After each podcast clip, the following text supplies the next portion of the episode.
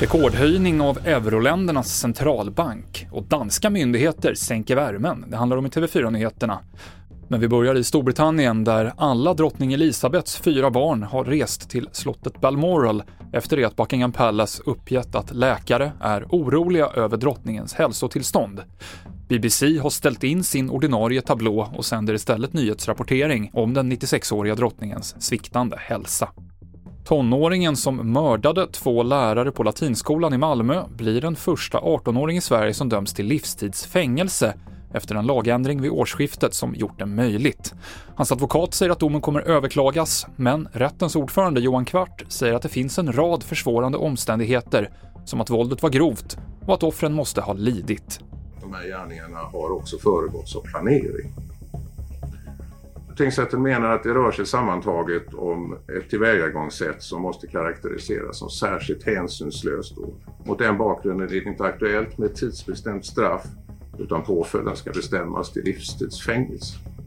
Den Europeiska centralbanken höjer styrräntan med 0,75 procentenheter till 1,25 procent, den största höjningen i bankens historia.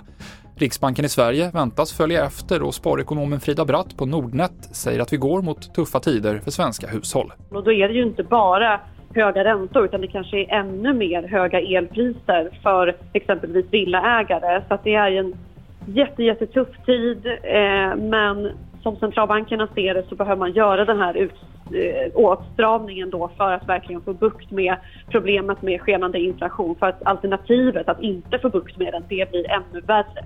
Sa Frida Bratt. Och i Danmark så presenterade regeringen idag planer för att minska energiförbrukningen. Alla måste bidra, men det offentliga ska gå i det första ledet var budskapet. Temperaturen kommer sänkas från mellan 21 och 23 grader till 19 grader i offentliga byggnader, med undantag för sjukhus, förskolor och äldreboenden. Och all utomhusbelysning på offentliga byggnader som inte är nödvändig ska släckas. TV4-nyheterna med Mikael Klintevall.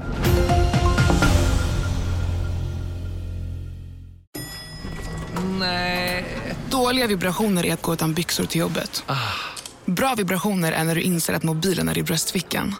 Alla abonnemang för 20 kronor i månaden i fyra månader. Vimla! Mobiloperatören med bra vibrationer.